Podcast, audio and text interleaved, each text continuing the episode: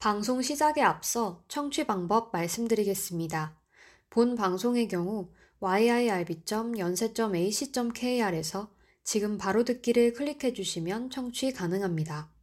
또한 사운드 클라우드와 팟빵에 yirb를 검색하시면 저희 방송을 비롯해 다양한 열배 방송을 들으실 수 있으니 많은 관심 부탁드립니다. 저작권 문제로 다시 듣기에서 제공하지 못하는 음악의 경우 사운드 클라우드에 선곡표를 올려놓겠습니다. 때는 바야흐로 디지털 우주시대, SF 콘텐츠를 통해 우주와 디지털 세계, 메타버스를 쉽고 재미있게 파헤치는 본격 200세 노후 대비 방송, 취니버스 1.0에 오신 여러분 환영합니다. DJ 취니입니다.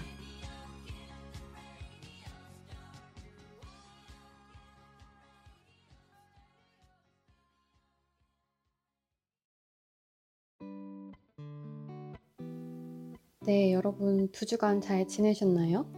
지난주에 휴방을 하게 돼서 오랜만에 뵙게 됩니다. 어, 이번 주는 그래도 날씨가 다시 좀 따뜻해진 것 같은데 다음 주부터는 또 다시 겨울 날씨라고 하니 항상 감기 조심하시고요. 올해 모두 건강하게 11월 마무리해 봅시다. 음, 저는 저번 달하고 이번 달에 사실 바쁜 일이 많아서 밥 먹고 노트북 보고 밥 먹고 노트북 보고 자고 어, 좀 빡빡하고 쳇바퀴 같은 시간을 보내고 있답니다. 근데 이게 사실 제가 자초한 일인 게 제가 욕심이 좀 많아서 일을 이것저것 버려놓다 보니 이번에 아주 난이도 상의 학기를 다니고 있습니다. 요새도 그렇고 대학교 오고도 그렇고 전반적으로 제가 욕심을 수습하는데 급급한 삶을 살고 있지 않나 하는 생각을 하고 있어요. 알고는 있었지만 알고 있지만 이거 드라마 제목 아닌가요? 여튼간에 계속 무리하게 바쁜 삶을 살 수는 없으니까 올해 말부터는 하고 싶은 게 많아도 좀 여유를 가지면서 휴식기를 가지면 좋겠다. 또 그래야겠다라는 생각이 어, 요즘 절실하게 들고 있습니다.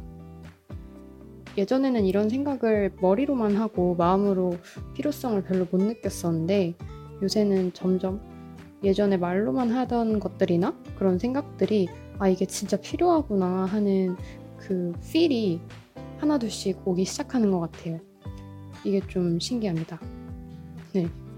그래도 뭐 욕심내서 이것저것 도전해보고 바쁘게 살다 보면 배우는 건 많아요. 그래서 개인적으로 요 몇 달간 이것저것 배우고 느낀 바가 많았어서 어, 알찬 두 달이었다고 생각합니다.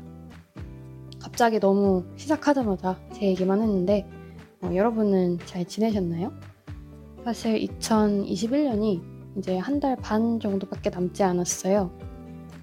저는 요새 2022년 다이어리를 찾아다니기 시작했는데 올해는 작년보다도 시간이 훨씬 빨리 지나간 것 같다는 생각이 들더라고요. 시간이 왜 점점 이렇게 빨리 가는지. 이 말을 근데 1화 방송 때도 했던 것 같은 생각이 드는데, 뭐죠? 대자뷰인가요? 네. 그래서 이렇게 지난 몇 주간의 저의 근황을 혼자 일방적으로 이야기를 해보았고요. 어, 여러분도 혹시 방송 함께 듣고 계신다면 여러분의 근황 나눠주시거나 함께 간단한 인사 나눠주시면 좋을 것 같습니다. 어, 그래서 우리 또 오래간만에 춤리버스 1.0 2화 방송 시작하도록 하겠습니다.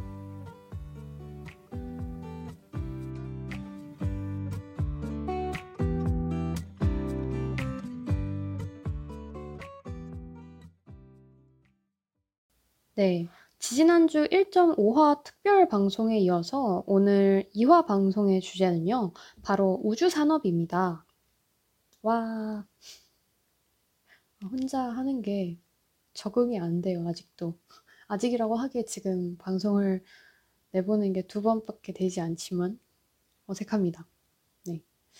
어, 그래서 1. 아, 1화와 또 1.5화의 연장선상에서 우리가 또 2화에서 이렇게 우주 산업까지 넘어왔고요.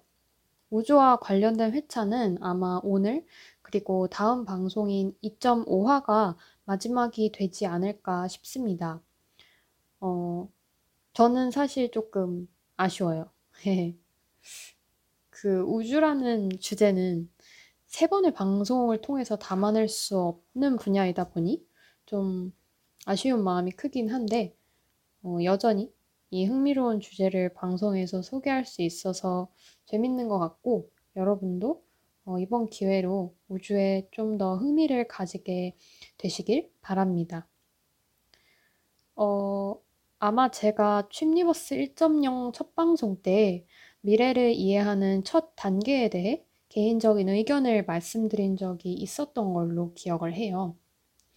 향후에 우리 인류의 삶의 공간으로 확장될 수 있는 우주라는 공간에 대해 이해하고 또 그곳에서 벌어질 수 있는 일들에 대해서 미리 고민을 해보는 것이 미래를 이해하는 첫 단계 중 하나이지 않을까라고 말씀드렸었던 것 같은데요.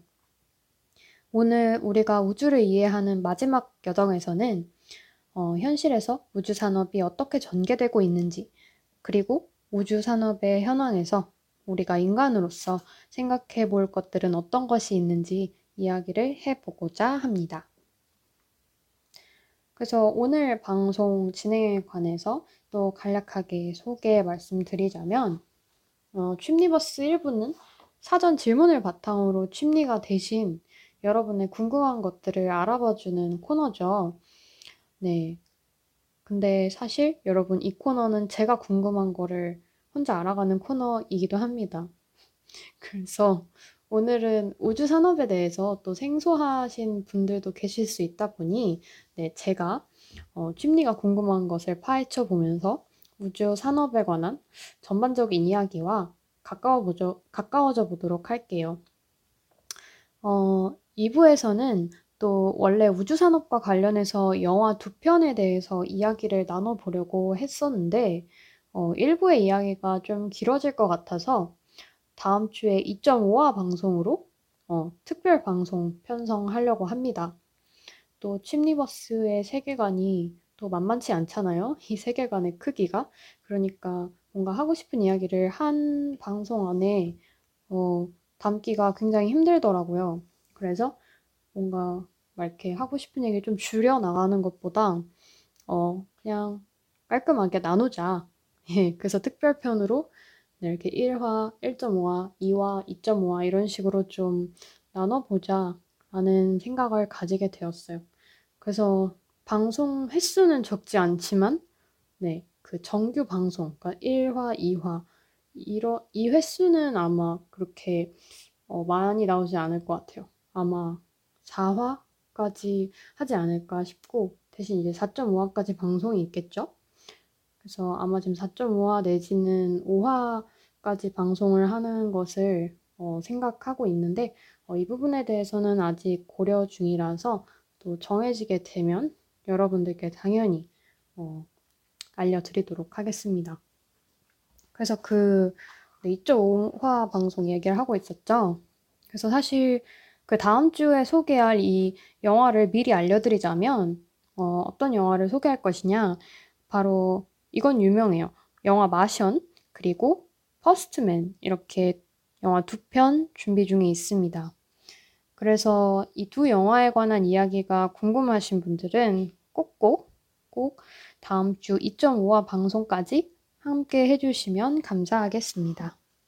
어, 그리고 오늘 그래서 칩리버스 2화의 2부 같은 경우에는 어, 이제 .5가 붙은 특별 방송을 제외하면 공식적으로는 우주 방송으로선 마지막이다 보니 어, 이번 2부에서는 특별히 우주와 관련된 시와 노래를 소개해 드리려 합니다. 아, 사실 노래는 아니고 시, 시네요. 네. 이 말 왜 실수를 했냐면 제가 지난 학기에 전지적 음악 시점이라는 방송을 다른 DJ들과 함께 했었는데 어, 오랜만에 그 음악과 시라는 단어가 갑자기 입에 붙어버려서 그렇게 말을 했습니다. 그래서 오늘 2부 방송에서는 우주와 관련된 시 한 편 소개할 예정이고요. 어, 그래서 어, 오랜만에 전음시 vibe가 그립다 혹은 궁금하시다 하면 2부 끝까지 함께 해주시면 되겠습니다. 그러면 오늘 취니버스 2화 우주사, 우주산업의 끝은 어디인가 1부 방송부터 들어가 보겠습니다. 네, 시작합니다.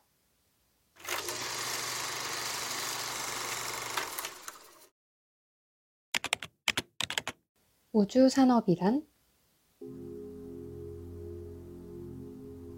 우주산업이라고 하면 무엇이 가장 먼저 떠오르시나요? 우리가 그동안 이야기한 외계 생명체 탐사? 우주 로켓? 우주 개발? 네, 사실 모두 맞다고 할 수 있을 것 같습니다. 우주 산업의 정의는 굉장히 포괄적인데요. 우주 산업의 사전적 정의는 우주선이나 인공위성의 개발을 포함하여 우주 개발에 필요한 여러 가지 기기를 만드는 산업이라고 합니다. 정의에서도 알 수 있듯이 우주 산업이라는 말은 사실 우주 개발에서 시작되었습니다. 냉전 시대로 불린 1960, 70년대에 미국과 소련은 우주 개발의 경쟁을 불붙였습니다. 그 당시 다른 국가들은 우주 개발에 부정적인 입장을 취하고 있었습니다. 우주 개발이 과연 경제적으로 가치가 있는 일인지, 그렇지 않다면 돈 낭비가 아닌지라고 생각하면서요. 특히 냉전 시대 미국과 소련의 우주 개발은 협력보다는 경쟁에 초점을 두고 있었고, 우주 개발을 인류의 우수성을 강조하는 소구로만 사용했던 것입니다. 하지만 1975년에 소련의 소유주 19호와 미국의 아폴로 18호가 성공적으로 도킹에 성공하며 미국과 소련이 공동 시험 계획을 수행하게 되었습니다. 이를 계기로 우주 개발의 방향이 경쟁에서 협력으로 한 발자국 나아가게 된 것입니다. 이처럼 경쟁에서 협력으로 나아간 우주 개발은 지금의 우주 산업의 밑거름이 되었습니다. 지금의 인류도 그리고 앞으로의 인류도 서로 도킹하며 우주 산업을 발전시켜 나아갈 때 우리의 삶의 공간이 더 건강하게 확장되지 않을까 싶습니다.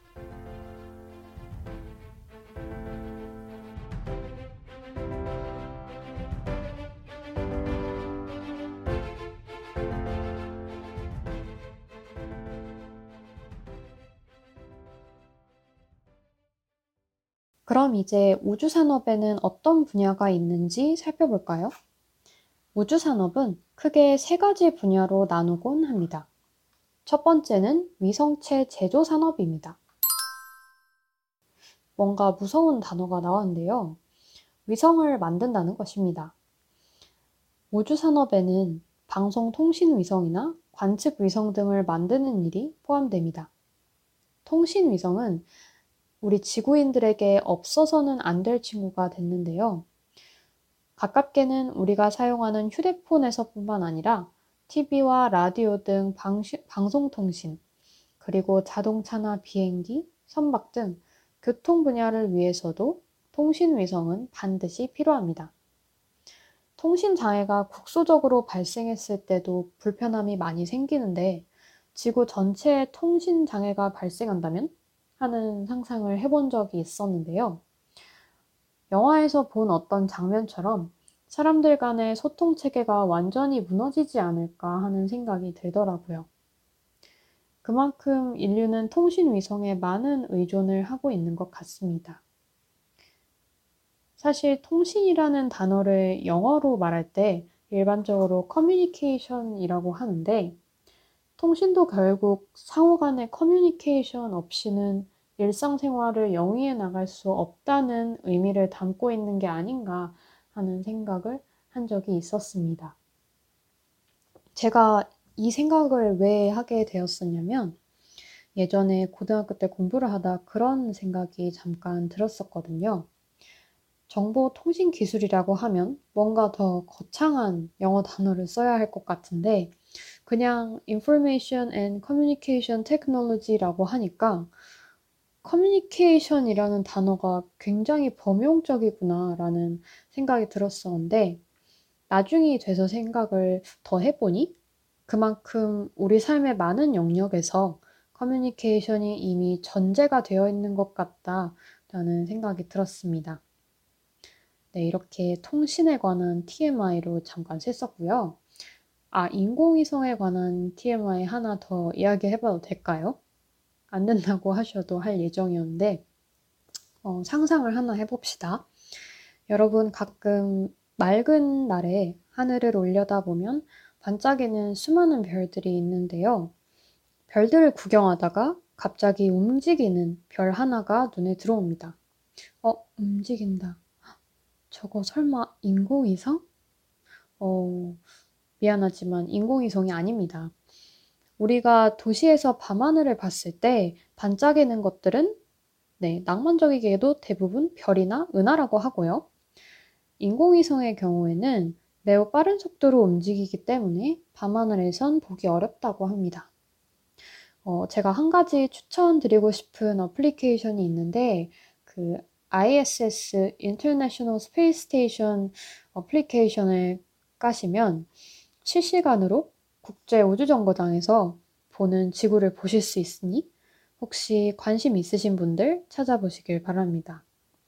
어, 가끔 우주인들이 나와서 유영을 하거나 우주정거장 수리하는 모습도 보실 수 있어요. 굉장히 신기합니다. 뭔가 내가 있는 공간과 다른 공간에서 누가 나와 비슷한 몸짓을 하는 걸 보고 있으면 기분이 굉장히 묘하더라고요. 네. 그래서 어쩌다 보니 우주 산업의 첫 번째 분야인 위성체 제조 산업에 관한 이야기가 길어졌는데 우주 산업에서는 위성을 만드는 일이 중요하게 포함된다고 말씀드렸고요.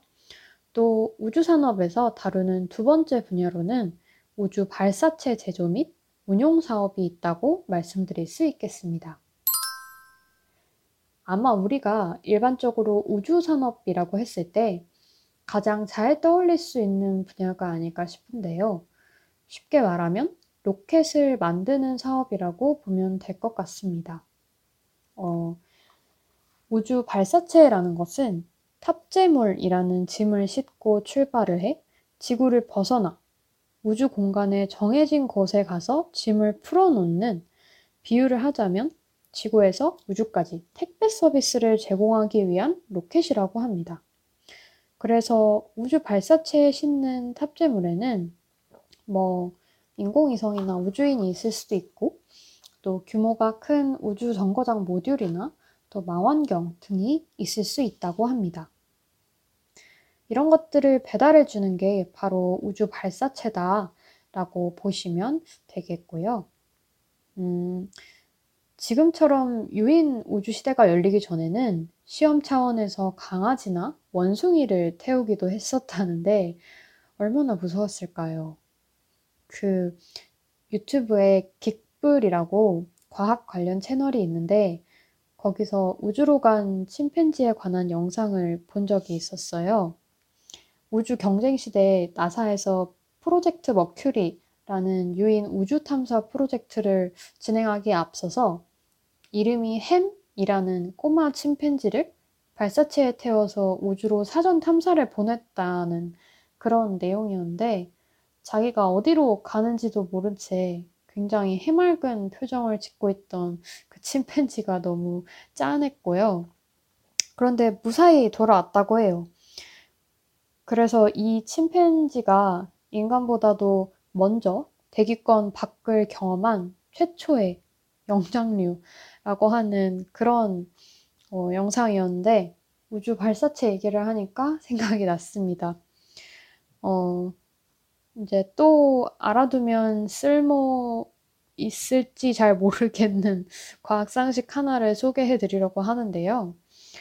우주 발사체가 날아가는 원리는 작용, 반작용 법칙에 있다고 합니다. 중학교 때 배우고 까먹어버린 뭔가 들어본 적은 있는 것 같은 단어죠. 가장 대표적인 예시가 바람을 불어서 가득 부풀려 놓은 풍선을 손에서 탁 놓았을 때인데요. 풍선 속에 불어넣었던 공기가 순식간에 빠져나오면서 풍선이 이리저리 확 움직이다가 바닥에 떨어지게 되죠. 워낙 빠르게 움직이다 보니까 우리 눈으로 확인하긴 좀 어렵겠지만 이때 풍선은 공기가 빠져나가는 방향과 정반대 방향으로 움직이게 된다고 합니다.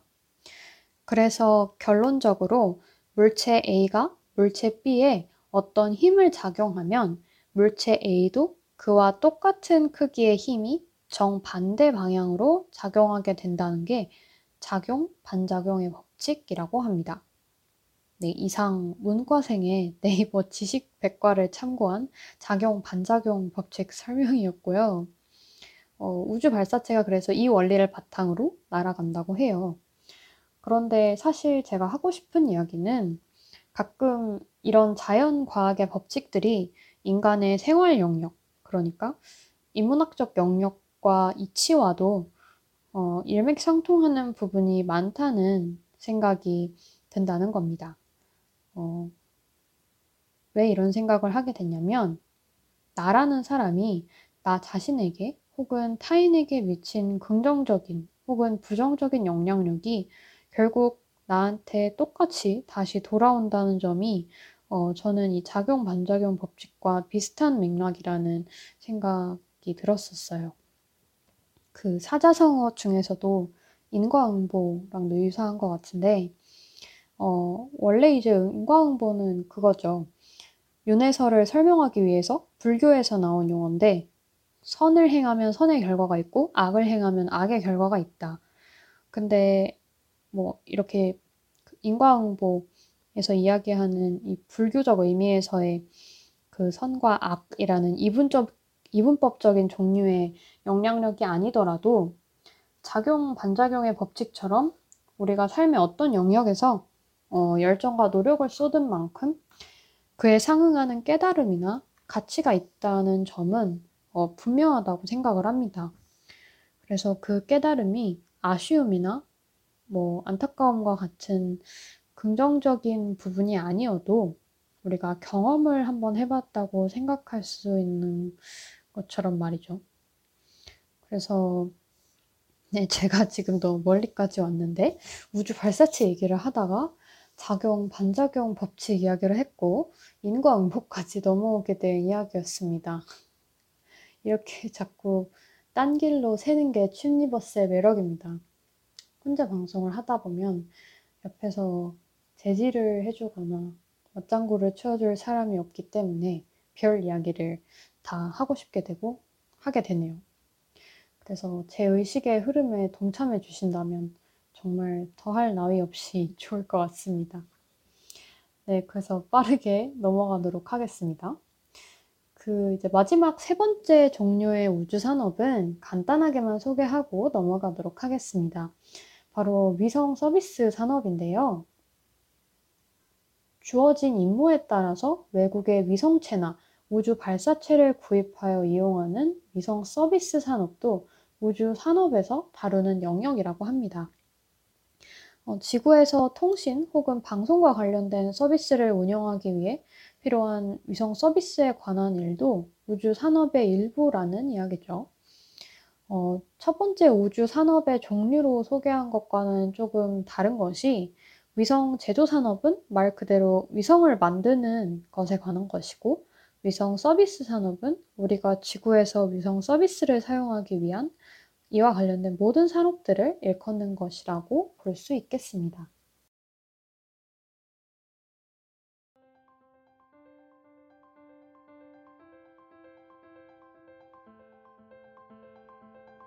네.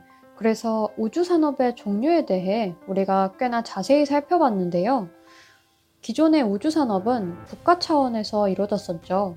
대표적으로 나사, 미국 항공우주국은 미국의 국가기관으로 우주 계획과 더불어서 장기적인 일반 항공 연구 등을 주도하는 곳이었고요.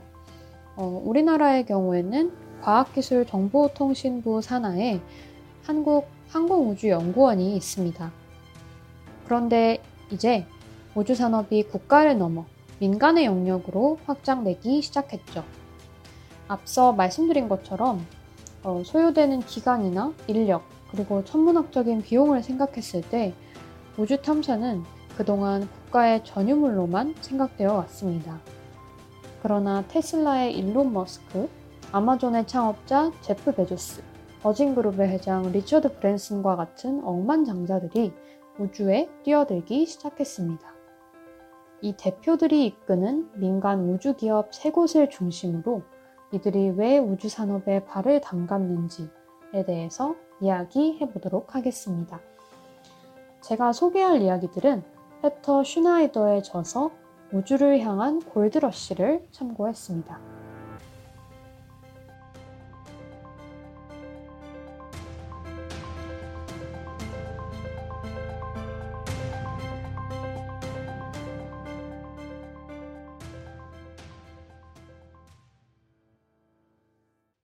2018년 스페이스 X사의 팰컨 헤비는 우주로 발사된 후 두 개의 1단 로켓을 분리시키고 이 두 로켓들은 다시 지구로 무사히 착륙합니다. 그리고 팰컨 헤비의 테스트 비행이 성공하며 본격적으로 민간 우주 시대가 열리게 되었습니다.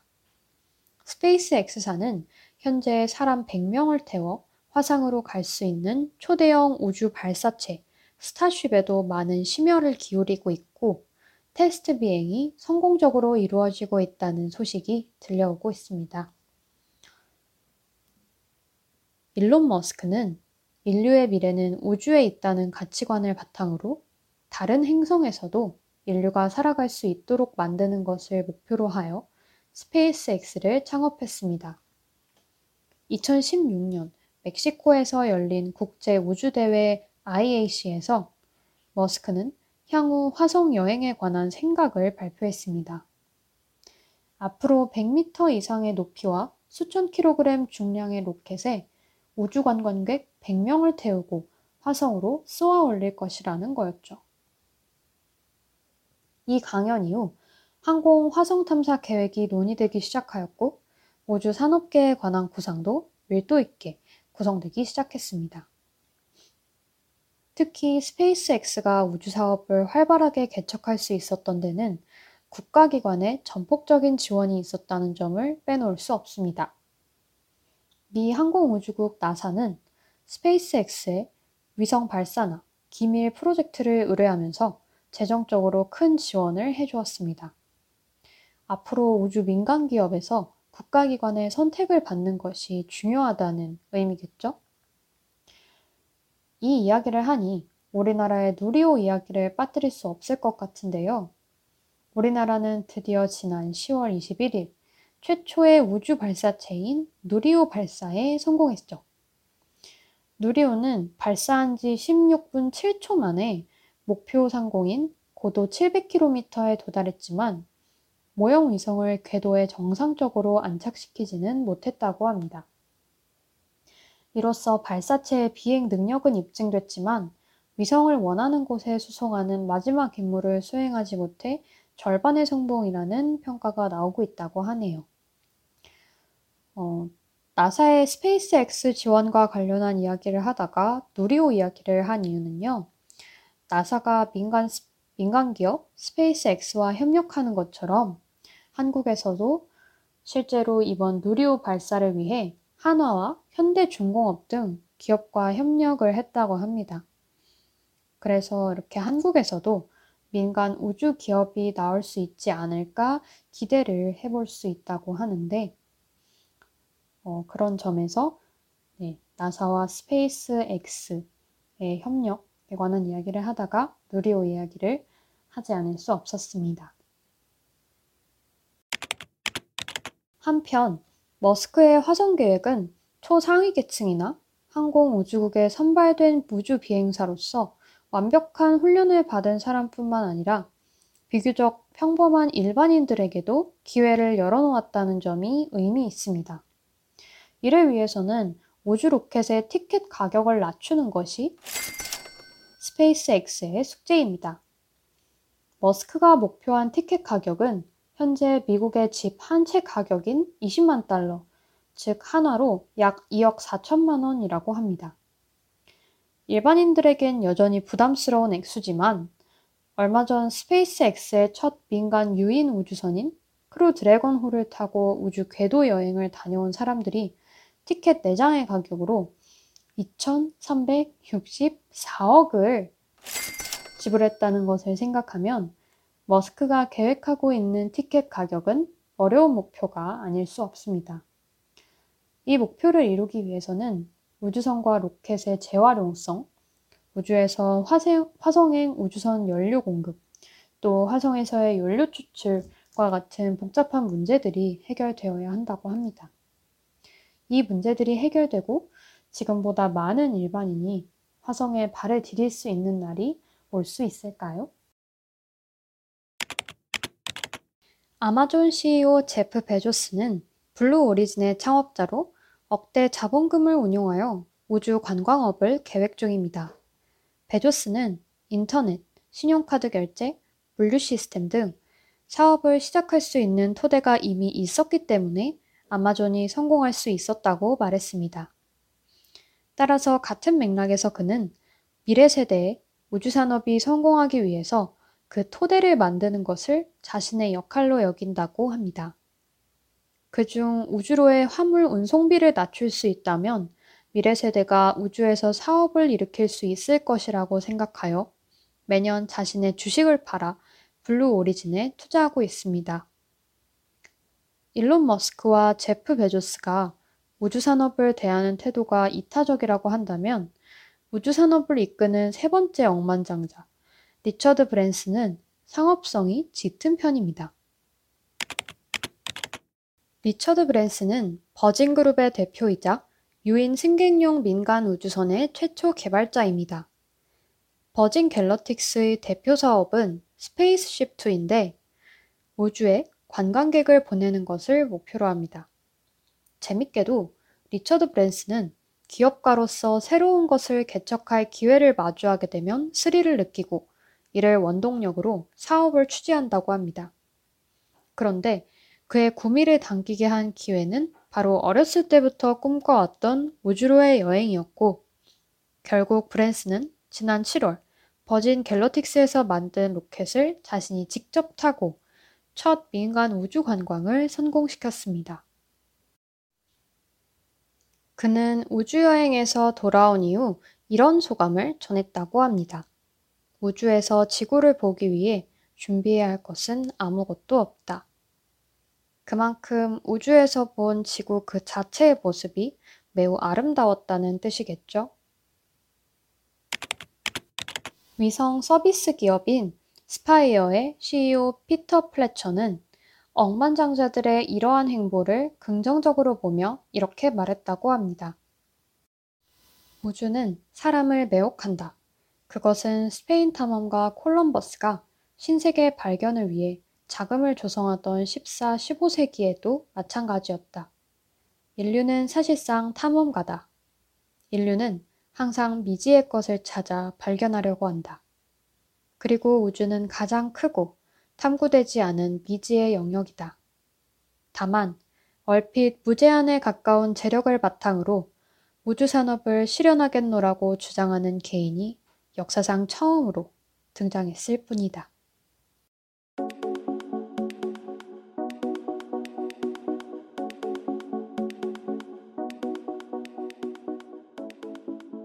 나는 다가올 미래를 생각하며 마냥 슬퍼하고 싶지 않았다. 왜 하필 우주산업 및 여러 미래 기술을 추진하느냐는 질문에 대한 일론 머스크의 답변이었습니다. 억만장자들은 왜 우주산업에 뛰어든 것일까요? 생을 마감할 때까지 쓸 돈도 있겠다. 기업인으로서 경제적, 사회적 목표도 모두 달성했겠다. 싶은데 말이죠. 이 부분에 대해 답하기 위해선 이들의 기업가로서의 마인드를 생각해 봐야 할 것 같습니다. 이 억만장자들은 우주산업을 다음 세대를 위한 사업이라고 여긴다고 합니다. 우주 사업에는 분명히 음과 양이 존재하지만 스페이스 X와 블루 오리진, 버진 갤럭틱을 포함한 민간 우주 기업의 대표들이 우주 산업을 대하는 태도에는 기업가 정신이 스며들어 있는 것 같습니다.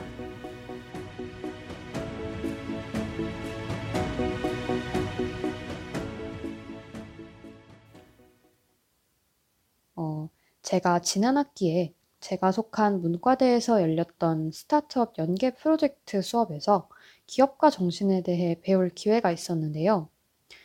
제가 스타트업 대표분들의 강연을 통해 듣고 또 저희 팀과 연계된 기업의 대표님과의 인터뷰를 통해서 개인적으로 느낀 기업가 정신은 인간의 관점에서 어떤 문제에 대해 끊임없이 고민하고 이를 해결하기 위해 노력하려는 자세라는 것이었습니다. 어, 그 수업은 우리 학교 대학 혁신사업 지원단에서 지원을 받아서 열린 수업이었는데 수강생들이 거의 다 인문학 전공자들이었고 교수님도 인문학 전공자셨고 제가 학교에 와서 들었던 수업 중에 인문학을 다른 분야에 적용시킨다는 생각을 처음 심어준 수업이었습니다. 저는 그래서 그 수업이 문과대에서 열렸다는 것이 참 의미 있다고 생각했었는데요.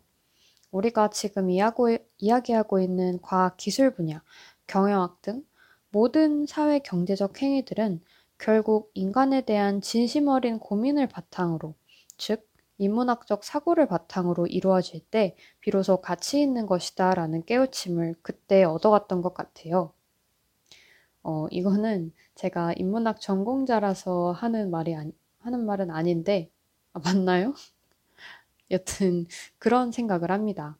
개인적으로 지금 인문학이 위기의 상황에서 한 단계 도약해서 변화로 넘어가는 과도기적 단계가 아닌가 하는 생각을 하고 있습니다. 어, 어떤 사람들은 아니 몇 년 전부터 언급되어 온 인문학의 위기가 아직도 지속되고 있는 것이다. 실용성이라고는 눈꽃만큼도 없는 저 학문을 너무 낙관적으로 이상적으로 보는 게 아니냐라고 할 수 있을 것 같고 또 실제로 그러는 사람들을 많이 봐왔지만 저는 그건 정말 틀렸다고 자신있게 말할 수 있습니다. 제 생각에 인문학이 쓸모가 없다고 생각되는 이유는 그래서 위기라고 여겨지는 이유는 인문학의 존재 자체가 이미 너무 당연하기 때문이에요. 너무 당연해서 쓰임새가 눈에 보이지 않는 거고 그만큼 우리 삶의 모든 분야에 영향력이 지대하다는 것입니다. 그런데 이런 인문학을 경시하면서 존재 가치를 무력화시킨다? 저는 이런 사고를 하는 사회는 상당히 위험하다고 생각합니다. 사실 다른 사람 탓만 할 수도 없는 게, 어, 인문학 역시 그동안 너무 폐쇄적인 경향을 띄었기 때문에 최근에는 많이 변화하고 있긴 하지만 앞으로도 인문학은 뭔가 너무 무거운 것, 심오한 것, 어려운 것이라는 이미지를 깨는 것이 과제일 듯 하고 또 인문학에 관한 이야기를 사회의 여러 분야에서 꺼내는 것이 절대 특이하지 않고 어, 또 별나지 않고 특정 사람만 할 수 있는 것으로 그렇게 여겨지지 않도록 하는 것도 인문학이 해결해야 할 숙제이지 않나 하는 생각이 듭니다. 그래서 끝으로 아직은 그 의미를 모르는 사람들이 더 많을지 몰라도 이런 것들을 깨닫는 사람들이 비단 인문학 분야에서뿐만 아니라 사회의 다른 영역에서도 많아졌으면 하는 바램을 개인적으로 가지고 있습니다. 어, 굉장히 심오한 이야기. 제가 인문학을 심오해지면 안 된다고 얘기를 했지만 또 심오한 얘기를 하게 됐는데 제 말에 사실 나름 신빙성을 부여하자면 저는 처음부터 인문학에 관심이 있었던 사람은 아니었고 오히려 인문학을 1전공으로 하면서도 이걸 왜 배우나? 배워서 어디에 쓰나?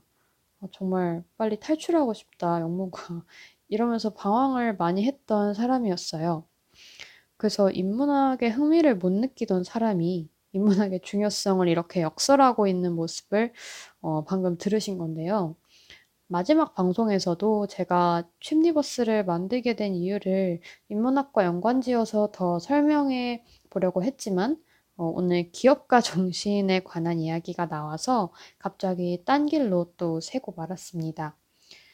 그래서 제 결론은 현재의 당면한 문제를 해결하는 기업가들도 정말 훌륭하지만 인류가 미래의 당면한 문제를 미리 고민하고 해결하려는 자세를 지닌 기업가들이 더 많이 나왔으면 좋겠다. 그러면 그렇지 않을 때와 비교했을 때 세상의 모습이 많이 달라질 것 같다. 어, 비단 기업가라는 직업이 아니더라도 항상 지금 당장보다 더 앞을 내다볼 수 있는 사람이 많아져서 더 좋은 세상이 됐으면 좋겠다. 라는 이야기들을 어, 하고 싶었습니다. 우주산업의 빛에 관해 이야기를 해보았다면 1부를 끝내기 전에 우주산업의 그늘에 대해서도 짤막하게 이야기해 보려고 합니다. 우주산업이 날로 확장되는 만큼 우주산업과 관련해 반대의 목소리도 나올 수밖에 없습니다. 우주 쓰레기와 관련해서 많은 지적이 나왔었죠. 우리나라 최초의 SF 영화로 평가받는 영화 승리호에서도 우주 쓰레기 문제를 소재로 다뤘습니다. 지금 당장 우리의 일상생활에 지장을 주지는 않지만 통신과 일기예보, 또 GPS 등 많은 서비스가 우주에 의존하고 있는 만큼 우주 쓰레기의 위협적인 영향력은 간과할 수 없다고 합니다. 또 우주 산업이 인류의 생활권을 우주로 확장시킨다는 데 전제를 두고 있다면 그 환경에 대해 책임을 지지 않는 것은 모순적이라고도 볼 수 있겠죠. 우주 산업의 그늘에 관한 이야기를 한 가지 더 해보자면 인류의 현재 터전인 지구의 문제를 해결하고 지구를 가꾸는 데 시간과 돈을 투자하기보다 우주 개발에 돈을 투자하는 것을 보고 돈 낭비라는 주장도 어, 어쩌면 우주 산업이 겸허하게 받아들여야 할 비판이지 않나 싶습니다. 영화 인터스텔라의 배경이 되는 2067년에는 우주 개발이 국가 예산 낭비라는 비판을 감당하지 못하고 나사가 공식적으로 문을 닫게 되었고요. 정부에 의해서 비밀리에 운영이 되고 있는 처지가 나왔었죠. 어, 우주산업이 반대의 목소리로부터 의미와 정당성을 부여받기 위해서는 인류가 우주로 생활 영역을 확장해야 하는 목표와 이유를 더 뚜렷하고 견고하게 제시하는 것이 필요하지 않을까 싶습니다. 우주산업의 종사자들이 이런 부분에 대해 더 끊임없이 고민하면서 진심으로 인류를 위한 우주산업을 해 나갔으면 하는 바람입니다.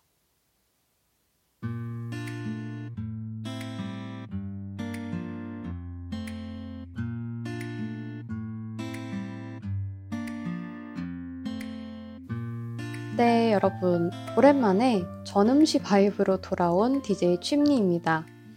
어, 다음 주 2.5화 영화 관련 방송을 제외하고 오늘 우주 방송이 마지막이다 보니 2부에서는 우주에 관련된 시 한 편을 소개해 보려고 해요.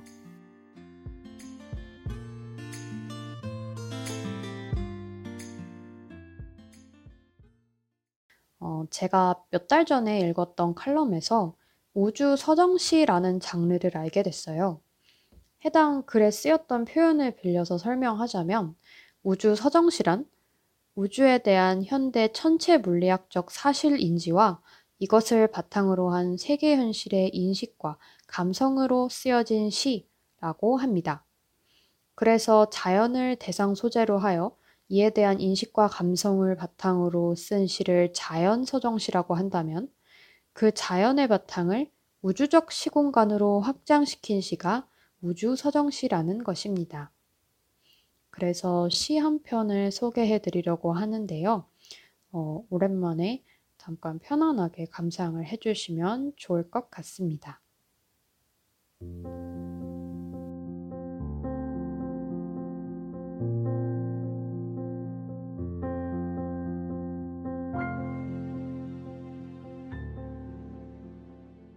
내 안의 우주 안재동 내 안에도 세상이 있다. 새가 있다. 노랑 헬미새가 있고 은빛 찌르레기가 있다. 쇠종다리도 있고 까치도 있다. 그 새들이 울어 늘 새소리가 난다.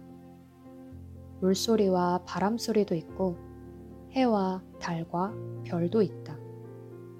내 안에도 작지만 그런 우주가 있다. 하지만 눈에 보이는 우주보단 훨씬 큰 우주이다. 너는 언제나 내 우주에 있고 너에게도 우주가 있다면 그곳에 나도 있었으면 좋겠다. 낮에는 티 없이 푸른 하늘의 해가 되거나 밤에는 부서질 듯 찬란한 별이 되거나 아기 손처럼 보드라운 바람이 되어도 좋고 향기 짙은 야생 들꽃이 되어 우연히 너의 눈길이라도 끌면 좋겠다.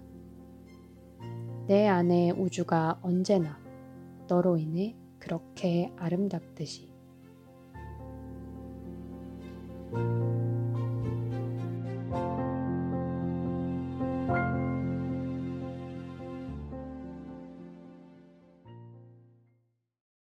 네. 안재동 시인의 내 안의 우주 듣고 오셨습니다. 음, 사실 어떻게 보면 우리 개개인 모두 하나의 소우주라고 할 수 있는데 그걸 예쁘게 잘 표현해 준 시라는 생각이 들었어요. 소속감이라는 것에 대해 생각해 본 적이 있었는데 사람이 외롭지 않기 위해선 소속감이 참 중요하다는 생각이 들더라고요. 사실 소속감은 메슬로우가 말하는 인간의 5대 욕구 중 하나이기도 하죠. 그래서 인간이 혼자 살아갈 수 없는 존재라는 게 이 본능의 바탕을 두고 있는 것 같기도 하고요. 좋은 일과 또 슬픈 일에 함께 공감해 줄 수 있는 사람들 안에 속해 있다는 것만큼 안정감을 주는 게 없는 것 같아요. 그래서 오늘 제가 여러분들께 드릴 수 있는 따뜻한 메시지는 여러분들의 우주에 항상 좋은 인연들이 가득했으면 좋겠고 또 우주끼리도 만나서 더 큰 우주로 성장하시길 바란다는 말씀을 드리고 싶었습니다. 그래서 세상에 있는 모든 우주들, 우리 힘냅시다. 화이팅!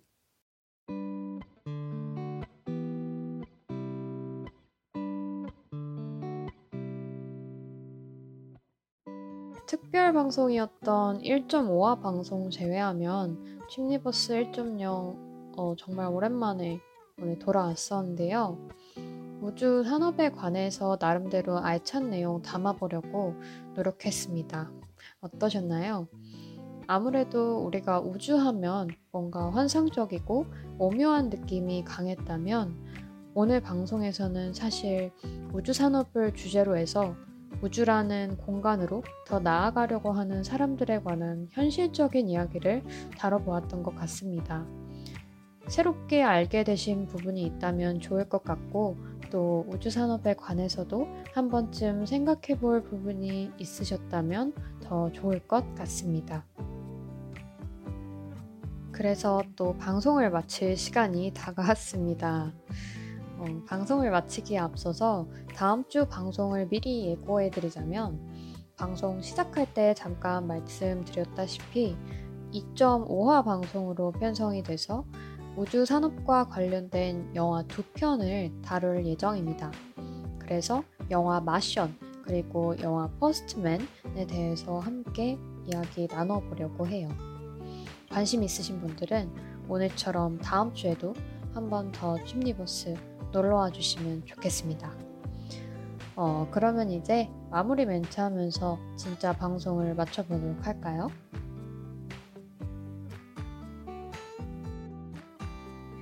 SF 콘텐츠를 통해 우주와 디지털 세계, 메타버스를 쉽고 재미있게 파헤치는 본격 200세 노후 대비 방송 춤리버스 1.0 오늘 방송은 여기서 마치도록 하겠습니다. 엔딩곡으로는 비틀즈의 Across the Universe 틀어드리면서 인사드립니다. 여러분 감사합니다. 안녕.